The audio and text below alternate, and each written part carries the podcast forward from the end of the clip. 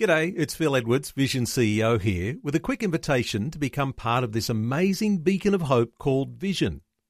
Together we can put our love into action to help people of all kinds build or rebuild their lives on the truth of God. Please consider the part you can play during our upcoming Visionathon appeal, remembering that it's your support that makes Vision possible, including this podcast. Life, culture, and current events from a biblical perspective. 2020 on Vision. Well, let's take a few minutes to explore Christian and church attitudes to aged care. As you know, earlier this year, the Royal Commission report into aged care suggested that really all Australians should be ashamed of the treatment of our older people. The Royal Commission into Aged Care Quality and Safety delivered a disturbing final report. As Christian believers, we might be sensitive to the fact that much of the aged care in Australia comes through Christian church based providers. So, some more perspectives today with aged care chaplain Ben Boland on Christian and church attitudes to caring for older Australians. Ben, a special welcome back to 2020. Neil, always a privilege to be with you and the listeners. Uh, ben, is it the case that some church providers are in fact looking to get out of aged care? Is that something that we ought to be concerned about? Um, a number of providers have already exited the industry. Um, currently, um, I'm sure many of you will be aware that Prescare Queensland is in receivership. Um, Pres- PAC, which is Presbyterian Aged Care in New South Wales, is selling some of the facilities. So um, I'm aware of other providers who've already exited. Um, so, yes, it is um, very much a live question at this point. So it's not just a downsizing or a right sizing that's going on. Uh, there are actually church providers who are moving out of aged care. That would be disturbing for some people. I think we should be disturbed as the church by that. I'm not saying every decision there is wrong by any stretch of imagination, um, but I think we have a biblical imperative um, to love older people and if we're not doing that in a structural or in industry way, I think we need to be asking some tough questions. And Ben, when we talk about Christian church providers in the aged care space, we're talking something here that's been very historic. Uh, that it's Christians who've rolled up their sleeves to care for the aging over generations now. Uh, is that the way we ought to see aged care, even though there are non church providers?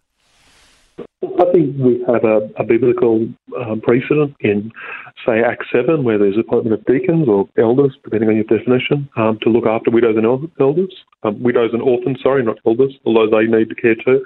Um, but also the early church, the church in the first and second century, was renowned for its care for both orphans and for older people who were not familial, who were not family members. Um, that's huge. Um, and in an Australian sense, we many of our providers were started by the church, um, and many us started in, in tough times. Um, Hammond Care, for example, in Sydney, was started, or Hammond Care is now much broader than Sydney, uh, but was started in Sydney by Archdeacon, a Sydney Anglican Archdeacon, T.C. Hammond. Um, it was started during the Great Depression. Um, and he largely started that without church or government support but by cashing in his life insurance policy. Um, the same sort of era, um, Dorothy Mowll, wife of Archbishop Mowll, again in Sydney. Um, Archbishop and Dorothy Mowll were missionaries in China, and when they came back, um, she set up what was Mowll Village and became Anglican retirement villages, and now has morphed into Anglicare. Um, so the church has a really rich history of engaging in this space. Um, so not only is there a biblical precedent, um, I think there's a historical precedent in terms of us caring for vulnerable people, one group of whom is older people.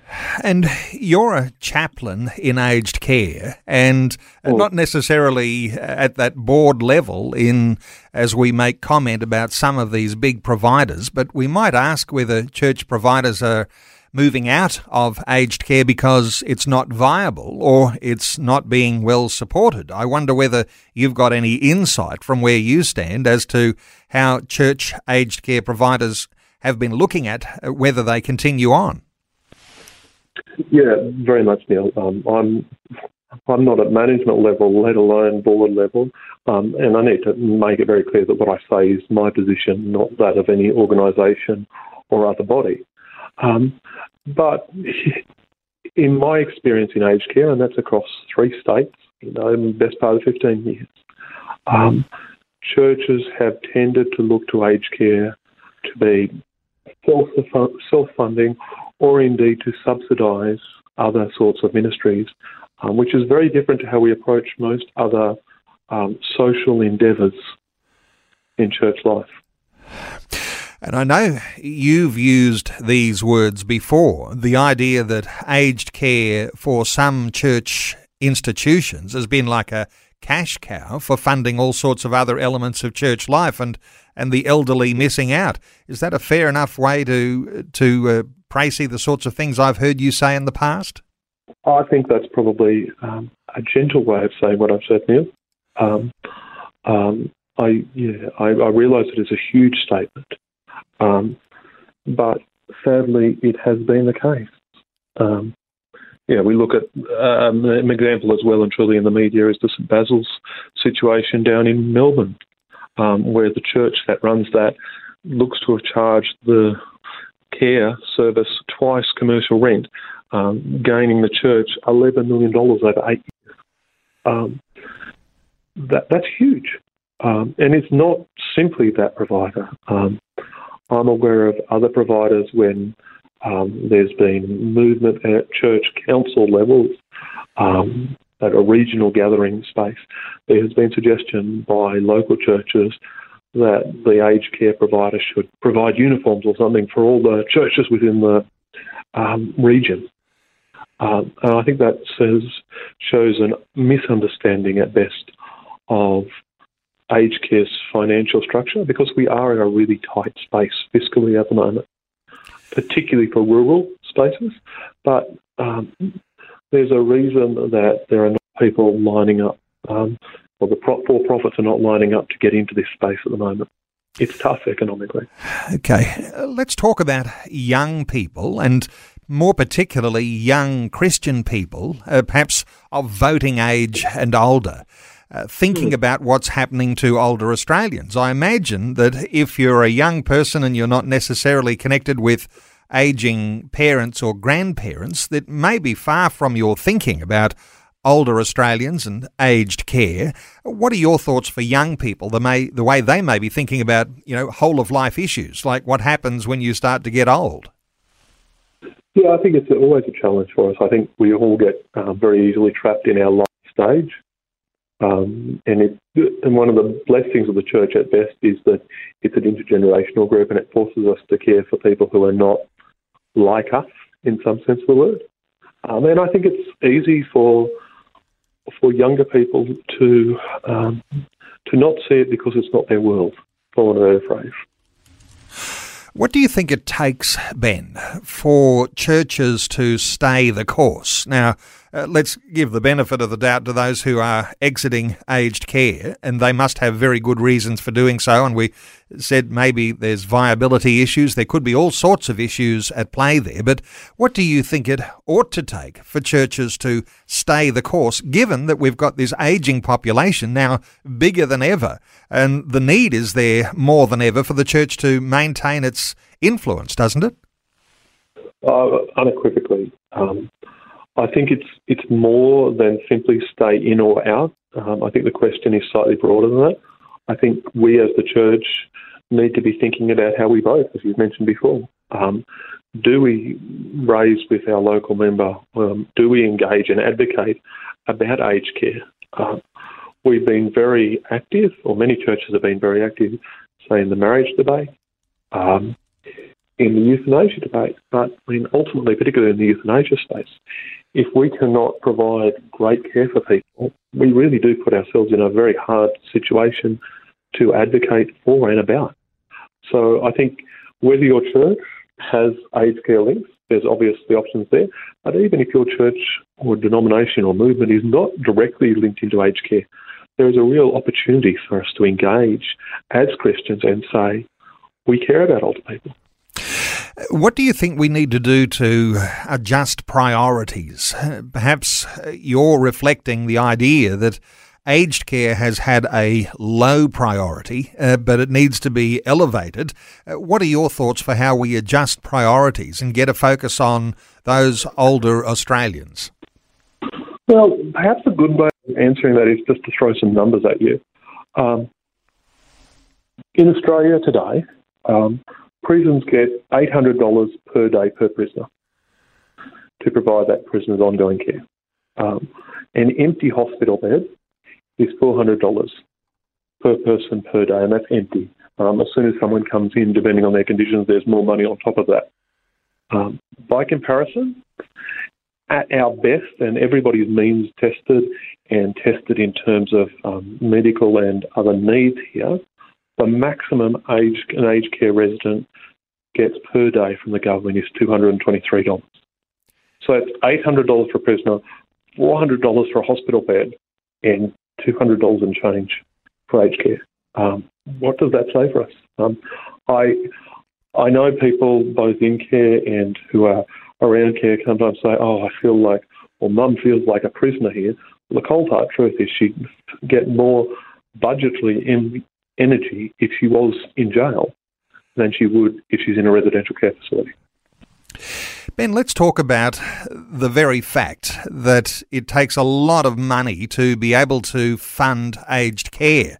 Uh, the critics, of course, will say that even money that was allocated in the federal budget recently, which was a huge increase, is still just nowhere near enough to meet the current needs. Yeah, um, and it's not simply um, critics in terms of political gameplay. Um, Lynelle Briggs, who was one of the aged care commissioners, says it's not enough money to do the job properly in order to fix the system's problems. End quote. That if, if the commissioner, who is the expert and has spent significant time engaging in this, is saying it's not enough, that's a pretty significant voice to listen to. I remember being at a conference uh, a number of years ago now, and we had the Minister for Health and Ageing. Um, I don't remember which brand it was, um, but they got up and said, "Oh, we've we realised that we budgeted X amount, but aged care's overrun that, so we've had to cut the budget. But that's okay because the other mob did it before us." Um, we have a systemic and long-term issue in terms of historical funding, and we have an ageing population, which further compounds that. It, it, it really is um, a wicked problem, and I don't mean that in a theological sense, but in a not easily tractable sense. Of course, allocating blame is what you do when people are attacking you because you're not doing enough.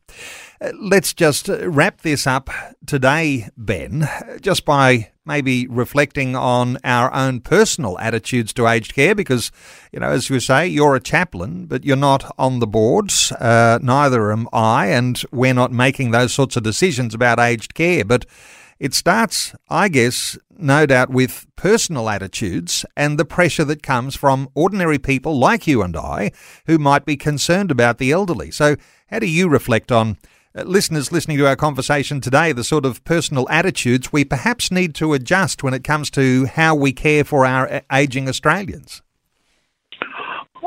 I think we all need to think about our attitudes, and I think more than our, our own personal attitudes, and particularly our voting attitude or our political advocacy attitude, we also need to be thinking about our local church. Um, there's a really simple test. Um, think about how many hours a week are spent on under 20s ministry in your church. Then think about how many hours are spent on specialised over 80s ministry a week. We've got to really consider is that real? Um, why is it that shape? And there may be a lot of different responses to that, but I think listeners will be able to hear your heartbeat when we talk about the value of our older Australians and the sort of time that needs to be put there, and of course, uh, a biblical foundation for putting that time into older Australians. Uh, ben Boland, thank you so much for taking some time to share these thoughts with us today. I'll just mention you're co author of two booklets Jesus Loves Me and Joy to the World, part of the Hammond Care and Bible Society Faith for Life suite. Uh, you can connect with Ben on YouTube.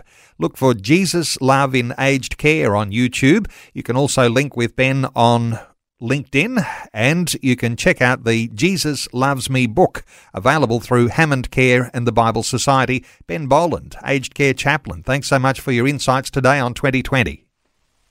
Thank you, Neil. Thank you, 2020.